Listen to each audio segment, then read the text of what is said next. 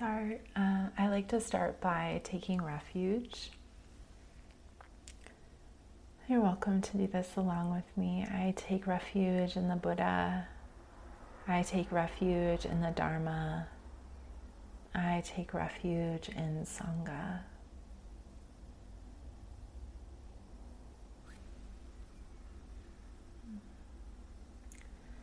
So, I wanted to talk today about practice, which is a word much used and loved in uh, Dharma circles, maybe especially in the Zen tradition.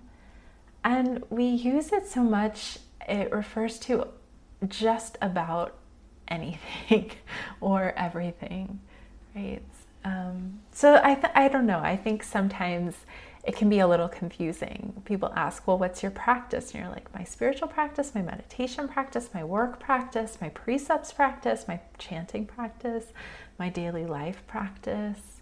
And then we have all these other like specific practices that we do on and off the cushion. Like there's loving kindness practice, there's concentration practice, there's breath awareness practice, there's open awareness practice, there's inquiry or koan practice, there's embodiment practice.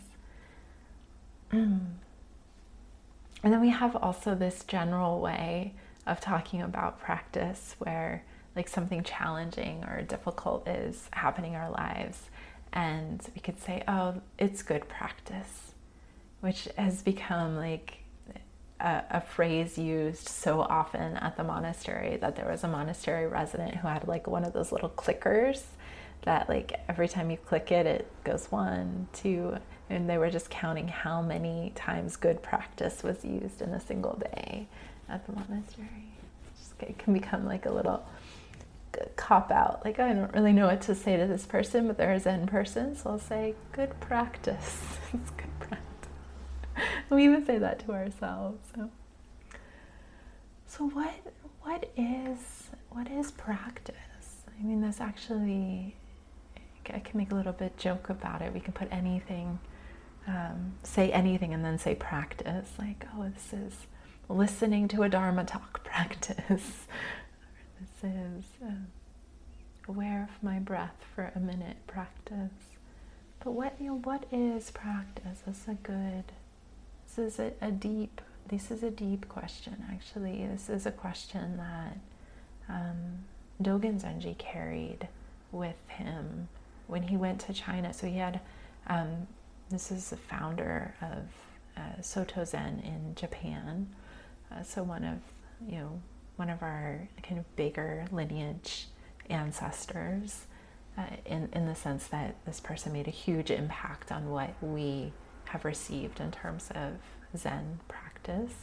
Um, and they were carrying, Dogen was really carrying this question. He had done a lot of uh, retreat had had studied Zen in Japan and also had studied studied Rinzai Zen in Japan and also had studied a form of uh, Vajrayana, a Buddhist practice, a Japanese form of Vajrayana Buddhist practice. And know, was still kind of like looking for something. His heart wasn't, you know, completely at ease. Like he felt like, oh, there's got to be more. And he encountered a monk in Japan and and asked this question of like, well, what is practice? What is practice? Is it really everything? And that, you know, that could be a very personal inquiry for us. Like, just to use the, maybe the most general way we can think about practice, what is, you know, your spiritual practice to you? Is it is it everything? Does it encompass all parts of your life? Do you want it to? even? or is it like something that's a part of your day or a part of your week? And what does it mean to to have a practice? You know, practice implies I, we use this word and and in the English language, you know, I think sometimes you can think of like, oh, practicing the piano and when I was a kid and it was like this or um, but what does it mean to have a practice? A practice implies, you know, that there is there is a discipline, uh, there is a form to it. It's something that maybe we can do and we can not do, right? There's maybe a choice point there.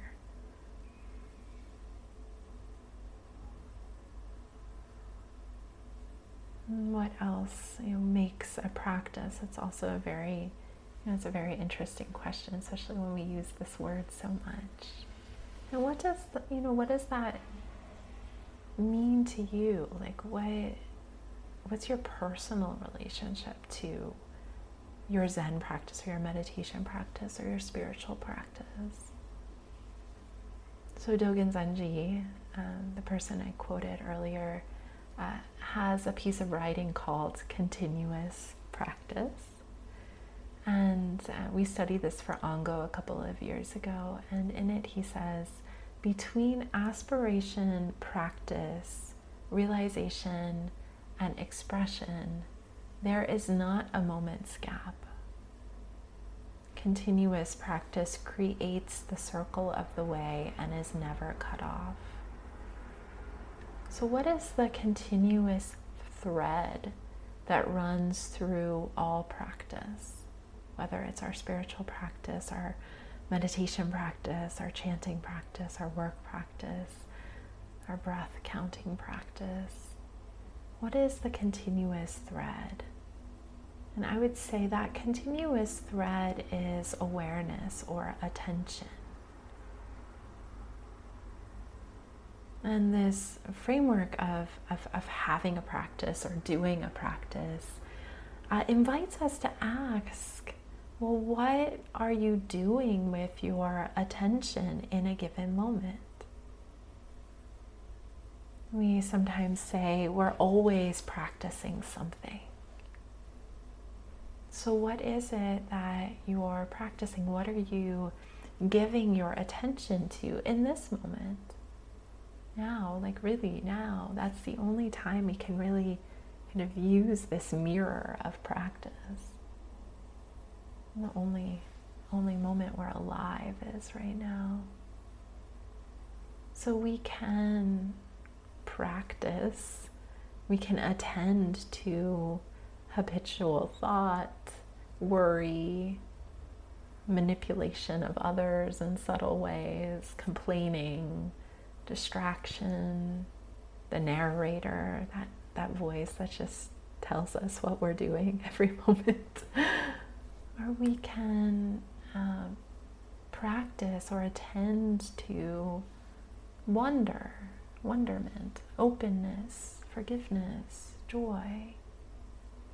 So that's a, kind of like the most essential way we can look at practice is what are we what are we attending to? What are we giving our attention to? And as as Dogen Zenji says in this quote, he says, aspiration, practice, realization, and expression, you know, in a way they're all one. There's not a moment's gap. They're stacked on top of each other. So what our intention is and what we're attending to are intimately woven. Our attention shapes our practice in the moment, shapes the realization and expression. So, for example, because this is kind of starting to get abstract, if we don't really have an intention or an aspiration in a given moment, um, and say, so say we're going about our day and we don't really have an intention, we don't really, we're not doing a particular practice, we're just kind of floating through our day. And a memory arises of a time that, that we were wronged. And perhaps it happened like five years ago and mostly has been resolved. But the memory of what the person did arises in your mind, and ar- what arises kind of immediately on that is is just anger, is resentment, is self-righteousness, and you start to get caught up in it, and your your mind starts like keeps generating this this memory or similar memories, and you start to like feel that that anger, that resentment, that righteousness, and and a coolness comes over you and you kind of notice you're a little short tempered and somebody that you love or care about walks past you maybe the grocery store at work or in your home and you're kind of cool like you're kind of defensive with them. And you might like stay in this state for days without a lot of attention. We can continue to stew or feed that particular thought or narration about how we were wronged or um, the, the resentment and how it's justified or how it hasn't actually been resolved. And then maybe, you know, something happens. We call a friend and blow off some steam or something else big kind of happens in our awareness and our attention gets shifted to that or we shake the memory for a while until uh, something else arises and kind of we get like fall into to that spell. So in that example, like what is what is practice? And this is, you know, more talking about daily life practice, um, but it also can apply to on the cushion. And the first, you know, aspect, heart of practice is this intention to be present, to be aware. And presence is, is a spectrum. It usually starts with grounding our attention in embodied experience through the senses. And so,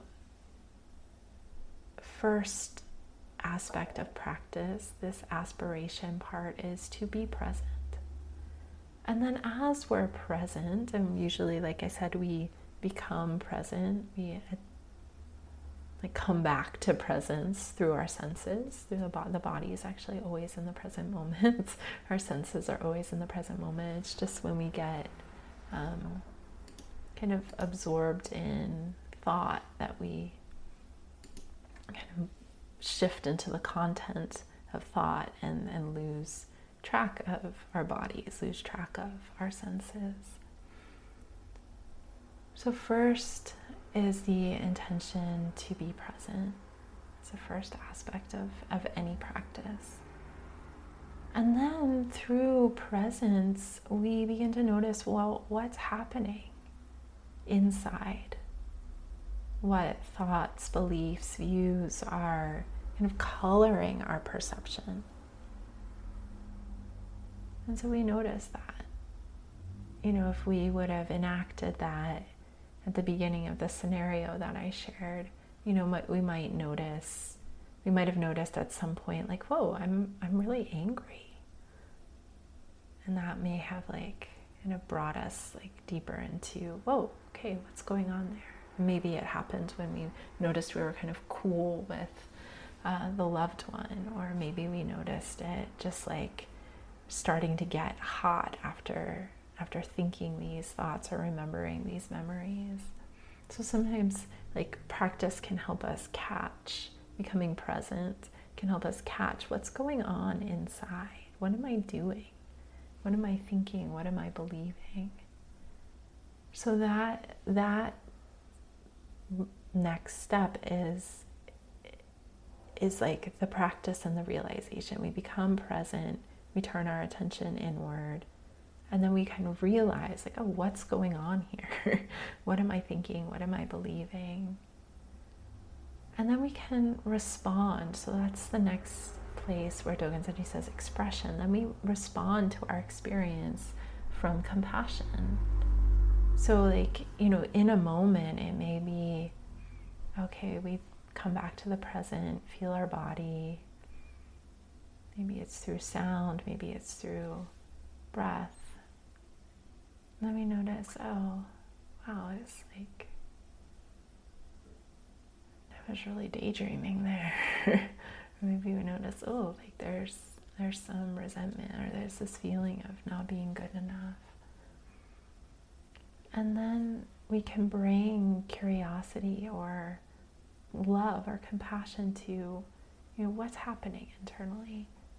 And sometimes that is like we bring compassion and it's a letting go. It's like, oh, I was really distracted. Like, I can just come back to the breath. And I don't really need to like pursue the content of that or, hard. I was just fell into some fantasy. It's gone now. I can't even like remember what it was about. You know, sometimes that happens. But sometimes we come back and there is like, you know, we were we were really hot with resentment and we, we come back and our bodies are still activated. And so sometimes like responding with compassion is like attending to the activation, like, okay, like what's going on there? And maybe we touch, you know, underneath that that anger, that resentment is a part of us that's still hurt. And we can like include that in our presence, can respond to uh, that part of us with compassion, with listening, with attention. And then sometimes the compassionate response is has more of an active quality, like um, you're committing to cultivate forgiveness, to like really work with, you know, what was arising and, you know, to stay with it.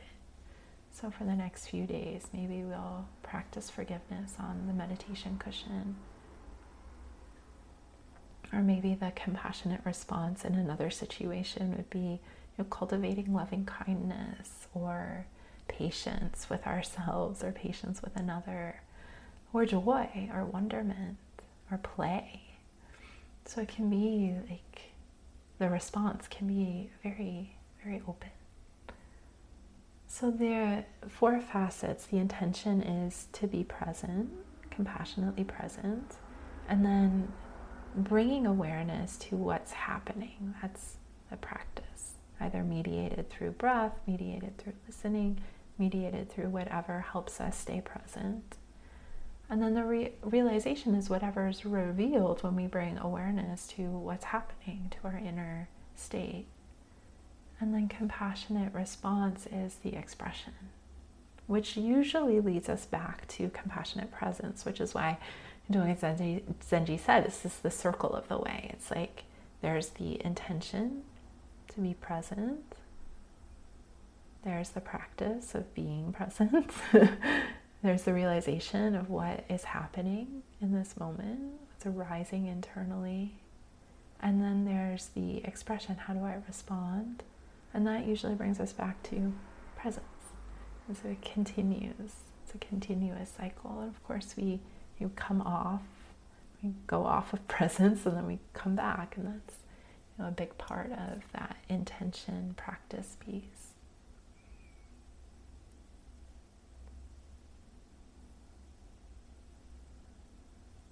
So, practice uh, on the cushion is uh, very similar, but perhaps a little more directed. So, that was more like that example that I gave was more like practice could be, could have happened on the cushion, but usually like more in daily life. Like we get so caught by a thought and you know have these interactions with other people that maybe like begin to wake us up to what's going on internally.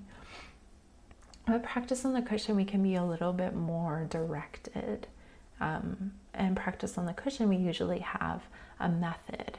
And this is like, you know, a word that we kind of learned from um, Guo Gu when he was at the monastery. He started using method to refer to practice on the cushion. And I think that can be helpful because we have you know, we have our spiritual practice, our meditation practice, we have all these ways of talking about practice, just daily life practice. That um, you know, the the practice that we do on the cushion is usually a little more directed. So using the word, oh, this is our method, uh, can sometimes just help break some of that confusion of what, you know, what are we talking about when we talk about practice. And I would say there are maybe like five main categories of practice that we do on the cushion or methods that we do on the cushion, which of course can be carried in some way into daily life. So each um, meditation method has the overall intention of compassionate presence, the overall intention to be present with whatever is happening from a place of compassion. But also, each has more specific intentions that are cultivated. So, the first um, practice I would call, or the first method I would call embodiment. And this is some way of allowing our attention to inhabit our bodies, awareness of the body, dropping into embodied experience, whether that's through a slow body scan or through some just gentle movement before we start or through just setting up the posture. It's a way of moving from, you know, often when we sit down, we're we're coming from something, we've been um, engaged in thought activity or conversation. So a lot of times our attention is in our heads. And to like really open up awareness into the body you know just in that in and of itself can like bring us more into uh, presence because we're less like you know we might sit down and we're 80% here and like 5% in our bodies and um, some other percentage like aware of sound or who else is in the room uh, or what we're seeing. And then you know if we like, let ourselves close our eyes and just move into our bodies like that that scale shifts. That percentage shifts from oh, maybe now we're 50% uh, in our bodies feeling our bodies and the other 50% is scattered through our other senses. And you know being in embodied experience feeling the body deeply is itself a meditation method. So we can do a body scan, but we also can just come back, keep coming back to the felt sense of the body sitting, or the body lying down, or the body walking, or the body moving. If we're off the cushion. The next um, type of meditation practice or method is concentration. And concentration with support is something that we often teach uh, as an ongoing method. It's something that we uh, often are always like working on on some level. And so maybe sometimes we're really cultivating concentration, maybe other times we're using um, concentration with support as a light method to just allow our attention to rest in the present moment. Um, Anne Klein says, this is a, a Dharma teacher in the Tibetan tradition, she says, Our mind wanders incessantly, but our, our body and senses are always in the present. To investigate our embodied experience is to investigate the living present. So that's the um, you know, zeitgeist of concentration practice. It's coming into that lively um, liveliness of the present moment. So you all know that there are many different methods of concentration. There's breath awareness, there's body awareness, there's listening to sound, there's using the visual field. Those are all probably the most common um, methods. And these methods that are concentration with support, they give us something to do with our attention, right? Because our attention is used to just following thought. So if we don't have something to do, oftentimes we sit down on the cushion, we feel our bodies, but we are also doing things in our minds, either like thinking or planning or worrying or conjuring up um, scenarios that bring about anger or you know whatever it is we're doing. So, concentration or having a support, having this method gives us something to do with our attention and something to sink into, and it's something um, to come back to. So, the sinking into, like, we can get more and more intimate with the breath. Like, you know, we might start meditating and it's like such a chore to feel the breath, and we're using everything that we've got. We're like, we've got a visualization going with the breath, like we're imagining maybe waves, and we've got uh, counting going, and it's just like everything, like just bringing more and more supports in to really stay with the breath. But as we like familiarize ourselves with breath awareness practice, like it can get like deeply interesting and and also like open up portals of pleasure. Um, and same with listening, and same with uh, using the visual field. And so the invitation with concentration practice or concentration practice or uh, method of concentration is really supported by um, like tuning into enjoyment and interest. Because without interest, it's not going to deepen. If we're not interested in what we're paying attention to, it's just it does it does feel like a chore. It does feel like this task that we have to like get through. When's the bell gonna ring? Um, but but we can like learn. And I've found my pathway was more through enjoyment, and then interest came. It's like, oh, can I let myself enjoy breathing? Or what you know what aspect of breathing do i already enjoy or what aspect of listening? And can i just like like you know that's a natural in to attention. And so that can really shift the scales to like maybe 80% of our attention is listening if we're really enjoying it. So that might be finding a sound that you really enjoy listening to. Some people put on white noise and really like sinking into that sound, or that might be finding you know, pleasure in the breath, or in or in just simply feeling the body, or in, in looking at something that you enjoy looking at.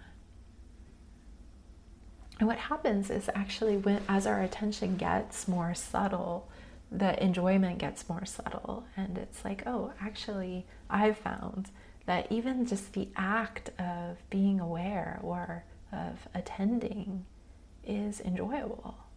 And that starts to sh- can start to shift um, the desire to want to do it. And then getting interested. So that can maybe that's more your route. Getting getting curious like curious about sounds but like curious from the listening or curious from the breathing.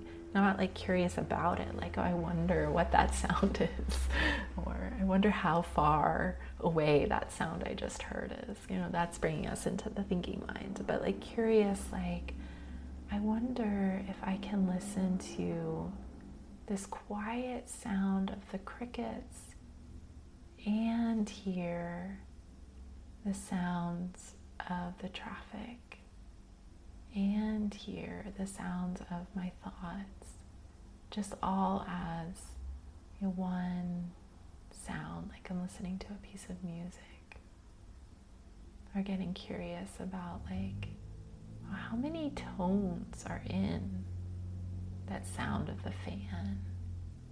Can I hear them all? Can I hear them together? Can I separate them out and hear them separate? So it's like you know, kind of setting up these little games to get you more engaged. Or with the breath, I like always like to can I feel just all of the sensations that make up the inhalation? And what happens when I like really zoom in, like really get present? Because sometimes the mind starts to predict ahead, like, oh yeah, I know the inhalation, like there's this beginning and the middle and then the top and I'll just go right to the top. and then it's like, and then the exhalation comes, and I'll just go right to the bottom. But there's all these like tiny sensations that we can like like really zoom into or sink into like let ourselves just slow down and it's not like slowing down the breath it's just slowing down our mind slowing down our attention like oh like, like can i be interested in this part of the breath and then this part. And, and who cares about getting to the top of the inhalation? Let's just be with this. And then the top of the inhalation just comes. And then we're there. So, those are ways of kind of inviting more interest or uh, enjoyment into maybe a sense of playfulness, right? Into our uh, meditation practice or meditation method. And then another form of uh, meditation method is called open awareness. And this usually expands from concentration. So we're, you know, using concentration to really ground our attention in the present moment. And then you can shift into opening your awareness. So maybe you keep a light touch on the breath or a light touch on on sound. But the rest of the senses are also open. Another way I think I think of this practice is it's relaxing attention. So it takes like a lot of attention to do what I was just talking about, like getting so interested in the breath or so interested in sound. And this is kind of the opposite of zooming in and like getting really like attentive. It's zooming out and letting your attention just rest back in to awareness, which is functioning freely through all of your senses. So it's not preferencing a particular sense, including thought, which is what makes it hard because we're not doing anything to like get ourselves more interested in something besides thought. And so thoughts are happening, but you're just letting them happen like all the other senses. And so that it's a it's a, a more subtle practice in some ways, and it can be something that you do just maybe at the end of uh, a block of concentration. Just like when the bell rings, relaxing back into awareness for a few breaths, or something that you do for the last few minutes of your meditation, or something you can kind of toggle back and forth with. You do like deep kind of zooming in concentration and then resting. Because the mind clarifies when we're practicing concentration, and then we have more capacity to just rest in awareness without getting pulled into the content of thought. And then the last um, meditation method is called inquiry, or in the Zen tradition, koan work, uh, koan practice.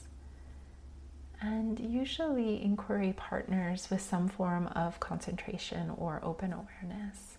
And it involves using a question, a word, or an image to deepen our curiosity.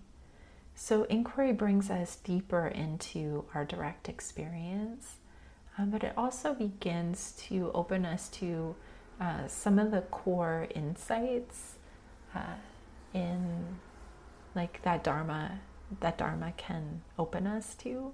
So, we might, you know, be focusing on, oh, like studying impermanence. That might be like the theme. So we'll practice concentration for a while and then, you know, just begin to notice impermanence in your direct experience, how things are changing, how it's hard to hold on to anything. It's just constantly dissolving so something new can emerge. Or we might look into the nature of the self or the nature of awareness itself. And then the koans, so that's that's a form of inquiry or insight, is, is kind of studying the nature of experience. The koans in particular bring us into contact with maybe more of our deeper existential questions or longings, um, or into deeper relationship with parts of ourself or the world that may have been like kind of disowned or othered. Uh, so koan work can be a form of of shadow work. Uh, koans can open up deep intimacy with the particulars of our lives and op- also open us up to the oneness of all things. Oh, and then I, I forgot there's one more form of um, meditation method, and that's loving kindness and compassion. And those are practices that are both a form of embodiment and concentration and usually involve cultivating an attitude of the heart, such as kindness or gratitude or generosity or forgiveness or compassion or joy for self and other. And there's usually a like a form that that takes. So sometimes loving kindness is you know saying phrases. Sometimes it's usually using visualization, visualizing someone who we care about and want to um, send loving kindness to or compassion to. Sometimes it's imagining scenarios where um, we're sometimes activated and practicing being in compassionate presence with ourselves in those spaces. Uh, sometimes it's sending or being with uh, ourselves or part of ourselves with compassion and uh, and kindness. Or sometimes it's just like sitting and breathing from the heart and practicing just feeling the heart center. Can be easy in meditation, especially if we're prone to um, avoiding feeling our hearts, um, to meditate with our minds or meditate like you know from other parts of the body and just not conveniently not include uh, the heart. So that's why we have this whole like method of of um, loving kindness and compassion practices to really help us like tune into the heart center and tune into these qualities of the heart, which are innate in all of us, but you know some of us you know didn't uh, learn to cultivate them or didn't value them or um, or they got buried early on or they're they're kind of shy in us and, and more hidden. So we can we can work at cultivating them or we can work at cultivating them in specific areas of our lives. Maybe there are specific areas um, that it's natural and easy to have compassion and generosity or kindness. And then there are other areas where it just seems like there's a block like you know sometimes literally people feel like oh there's like like my heart tenses up or my heart closes. And so we can work on be you know being curious about that.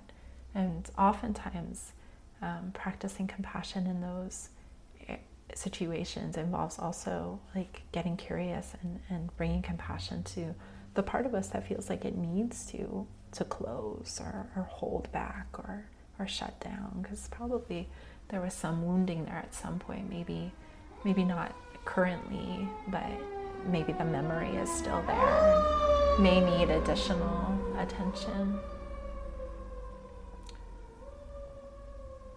So, because I'm giving this talk because our minds are so wily and our attention often gets scattered, and it can be easy to like get confused about what practice is or what our practice is.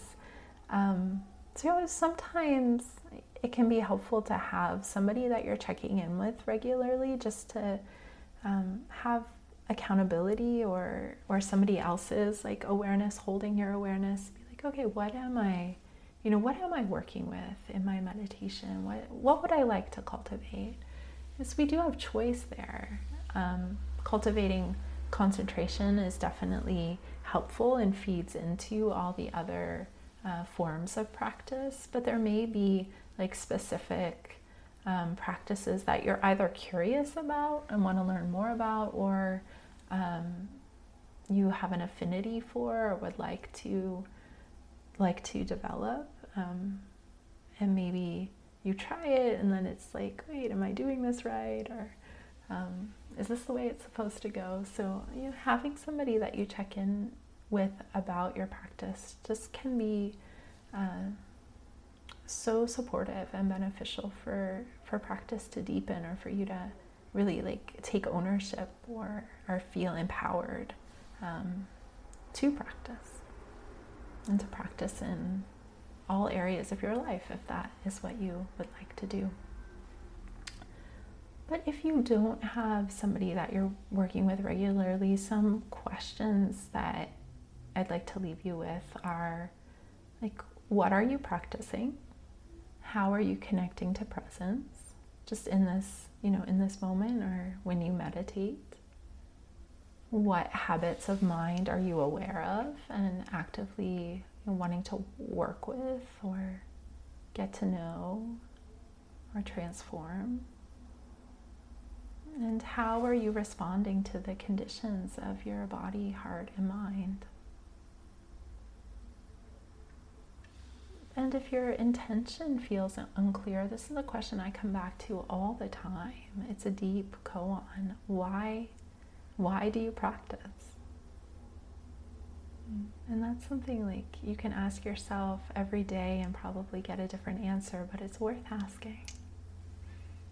And sometimes it touches back to something, you know, wordless, but but meaningful to us and meaningful to be in relationship too because you know the mind is wily and it can tell us that we don't need to practice or we shouldn't practice or that practice is bad or whatever it does. All right, well, thank you everyone for being here. Um, I know I went a little long. I'm curious if anyone has any questions or if we want to open up a discussion, and please feel free if you need to go um, to go.